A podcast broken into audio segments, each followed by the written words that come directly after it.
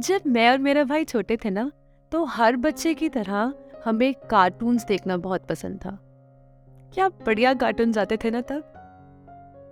और इन कार्टून्स के अलावा एक ऐसी चीज़ जिसमें हमारा इंटरेस्ट क्रिएट किया हमारी मम्मी ने, वो था टीवी पर रामायण देखना। मम्मी पकड़ पकड़ कर हमें बिठाती थी और टीवी पर रामायण दिखाती थी। बड़े इंटरेस्टिंग वेज में उसकी स्टोरीज भी समझाती थी। और पता ही नहीं चला, हमारा खुद का इंटरेस्ट कब रामायण देखने में इतना डेवलप हो गया कि न जाने आज तक मैं कितनी बार रामायण देख चुकी हूँ। और यहाँ तक कि आज भी जब भी कोई रैंडम एपिसोड मम्मी टीवी पर लगाती है ना तो मैं सब छोड़कर स्क्रीन के साथ चिपक के खड़ी हो जाती हूँ। एंड एम श्योर मेरी जैसे और भी बहुत लोग होंगे।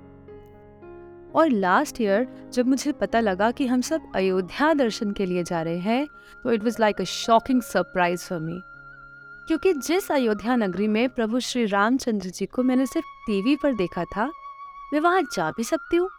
ये तो मैंने कभी सोचा ही नहीं था। तो यहाँ चंडीगढ़ से फ़्लाइट लेकर सबसे पहले हम पहुँचे वाराणसी और वहाँ जाकर भगवान काशी विश्वनाथ जी के दर्शन किए। गंगा जी की सुंदर आरती देखी। और तीन दिन वाराणसी में बिताने के बाद हम लोग बाई ट्रेन पहुँचे भगवान श्री रामचंद्र जी की भूमि अयोध्या में। वहाँ जाकर हमने सबसे पहले हनुमानगढ़ी में हनुमान जी के दर्शन किए। अयोध्या के मुख्य रक्षक के रूप में पहचाने जाते हैं हनुमान जी। ऐसा कहते हैं कि अयोध्या जाकर श्री राम जी के दर्शनों से पूर्व हनुमानगढ़ी जाकर बजरंग बली से आज्ञा लेनी होती है। उनसे प्रार्थना करनी होती है। वहाँ जाकर ऐसा लग रहा था कि मानो सचमुच में मैं त्रेता युग के भगवान रामचंद्र जी के दरबार में आ गई।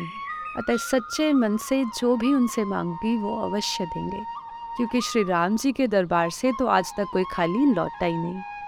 राम जन्मभूमि में विराजमान प्यारे से रामलला की छवि देखकर मन को बहुत सुख मिला। कनक भवन दशरथ महल, सरयू नदी नागेश्वर नाथ मंदिर इन सब का स्पर्श पाकर आत्मा धन्य हो गई। उस नगर में घूमना, जहाँ सचमुच में श्री रामचंद्र जी कभी घूमते थे, ये फीलिंग ही कमाल की थी। रामायण से जुड़े कुछ ऐसे प्रसंग हैं, जो किताबों के पन्नों तक सीमित रह गए हैं।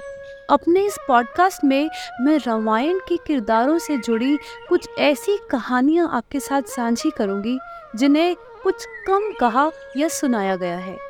और हर बुधवार एक नया एपिसोड लेकर आपके सामने प्रस्तुत हो जाऊँगी। जय सिया राम।